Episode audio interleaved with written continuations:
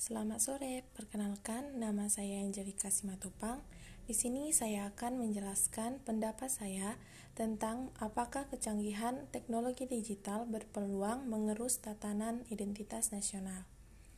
Menurut pendapat saya, hal itu tidak berpeluang mengerus tatanan identitas nasional karena Indonesia memiliki identitas dan ragam kebudayaan yang sudah mendarah daging dan juga teknologi digital tidak dapat kita tahan perkembangannya.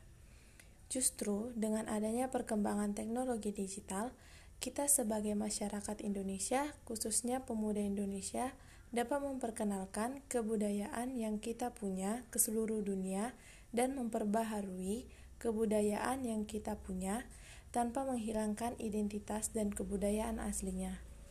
Namun, selain memiliki dampak positif, Tentunya perkembangan teknologi memiliki dampak negatif, tetapi kita sebagai masyarakat Indonesia harus dapat menyaring dan memilih hal-hal yang dapat kita terima. Sekian pendapat dari saya, terima kasih.